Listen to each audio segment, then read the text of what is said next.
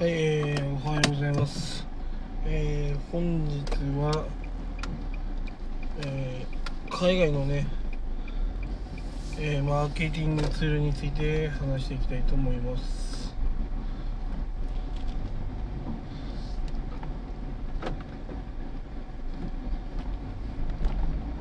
まあ、単純に言うとね、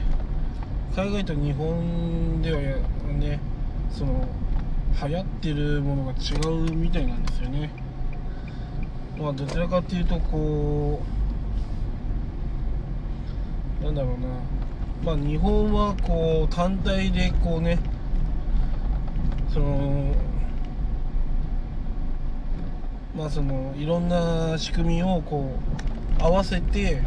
はい出来上がりって感じなんですけどまあ海外の場合はそうじゃなくてえっ、ー、とね海外の場合はあのオールインワンパックみたいな形で利用できるみたいです。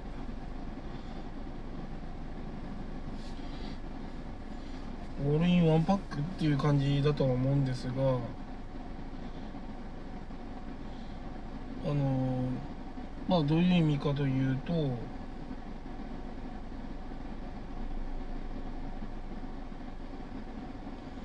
まあそのね、まあ、集客から、えー教育販売アフターフォロー。まあそれがねまあ他のシステムと連携する必要はあるんですけど必要に応じて。ただこうね自分でわざわざこうね細かくねあのものがねあのも人にねわざわざ教育とかっていうんじゃなくてシステムがねあの自動でやってくれるというのが特徴なんですよね。で必要な決済システムが必要だったらその決済システムの、まあ、API を、まあ、利用することができて、まあ、要は他の他社製のシステムと連携できるんですよね。まあ容易にね。でもね日本のシステムはそうはいかないっていうのがまあ実情みたいで。まあ私もね正直今コンテンツビジネスやってる初心者ですけど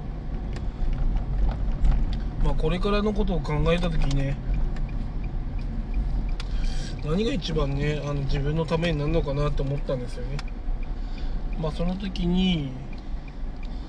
あこれは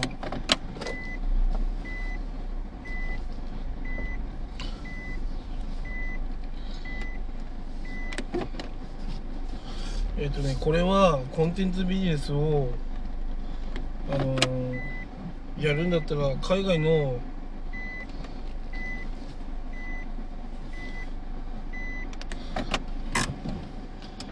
やるんだったらね海外のツールをしっかりと使った方が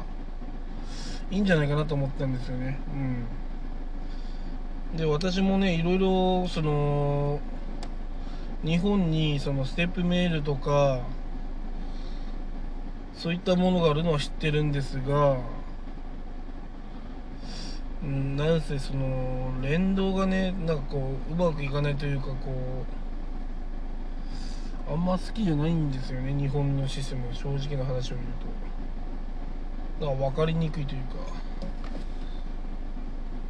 だからいまだにね自動化ってなんだろうなとか思思うんですけど。でもまあ日本でもできるっちゃできるらしいんですけど。まあそこまでなんか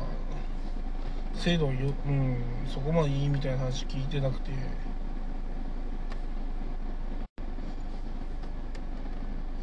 まあまあただね私に情報がないからだけなのかもしれないんでしれないんですけど。まあ長い目を考え長い目で見た時に、えー海外のマーケティングツールをねやっぱ使いこなせた方がいいのかなってね思いますね。その方がね物売れるんじゃないかなって正直思うんですよ。まあ特徴はねアップセルとダウンセルっていうのがね使えるんですよね。要は安い商品をまず販売して後に高い商品を提案してで一番最後にフロあのバックエンドの商品をあの売ると、まあ、そういったことをねできるわけなんですよね。だから非常になんか素晴らしいなと思ってて。うん。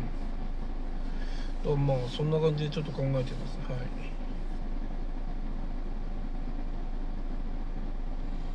だからねまあ今日本のツールもただ日本ってねあの日本でそういう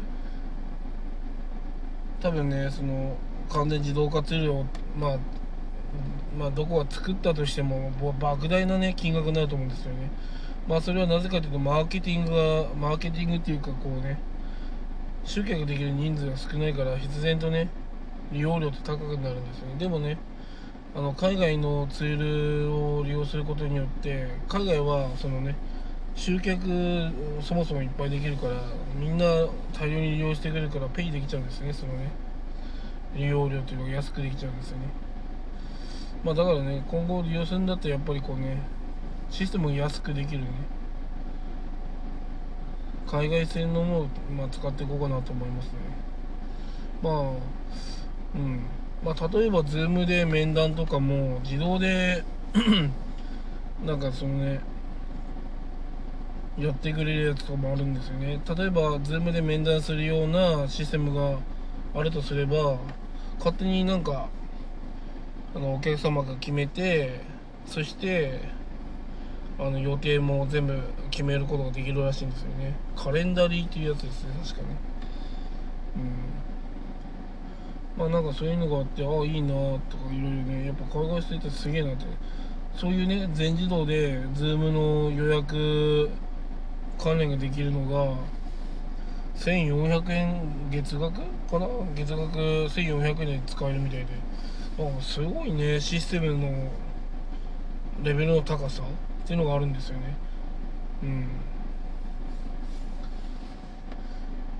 ん。ね本当マーケティングってねうん何が何だかわからないんですけどね。まあでも海外をねとりあえず勉強した方がね今はいいなっていう風にね直感的に思うんでね。まあもしもそれ使ってね売り上げがね全然上がんないようだったら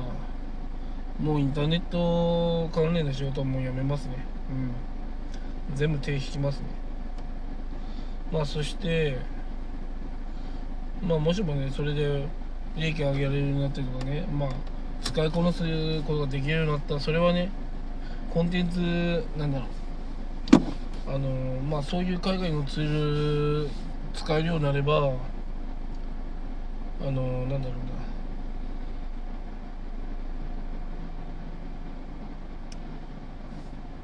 な。あのまあそのなんだろう。コンコンテンツのその設計者じゃなくてなんだろうな。まあサポートもできるんですよね。サポートとか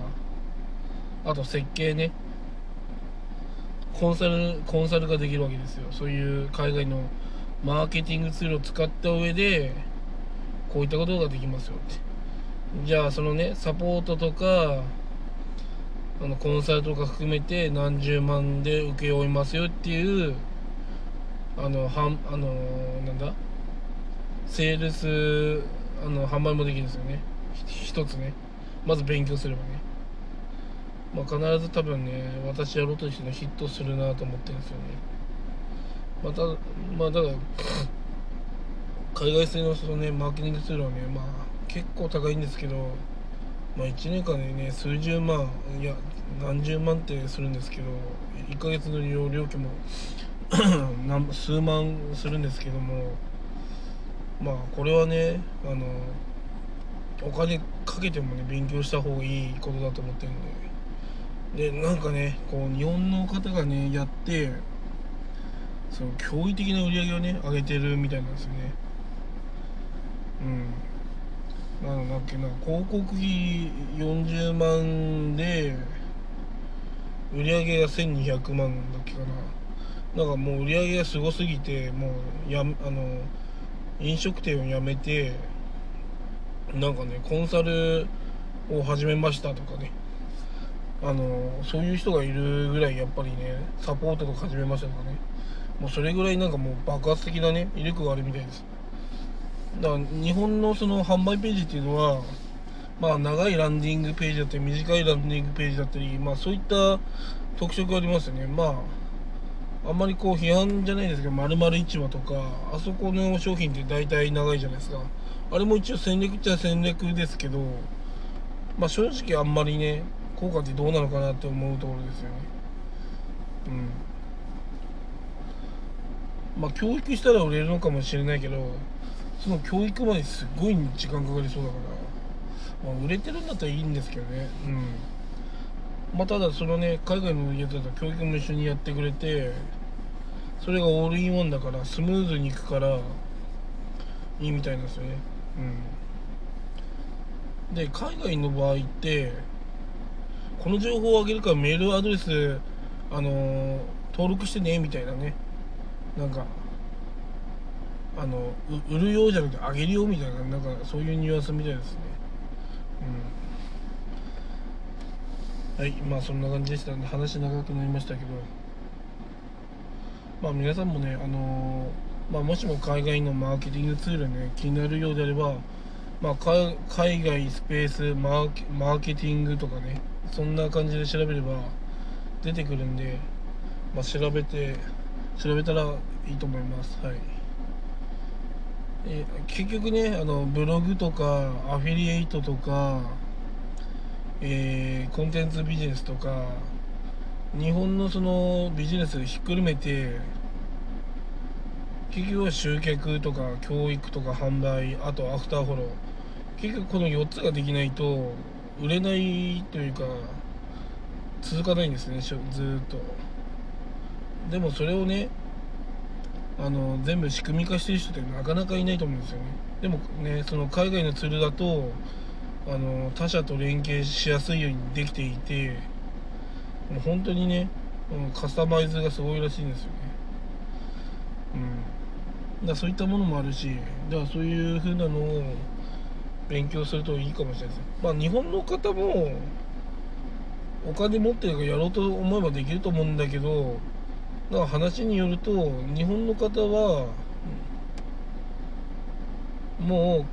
うなんだろうなもうそれでシステム出来上がってるからもういじくりたくないみたいな話なんですよね。だからまあ触らないと。だからまあ広がってないっていう感じもあるみたいですね。まあ、だだから逆にね今ねその海外のマーケティングツールを利用するっていうのは今黎明期なわけで日本日本はね。だから使った使っていった方がいいと思いますね。はい。以上でした。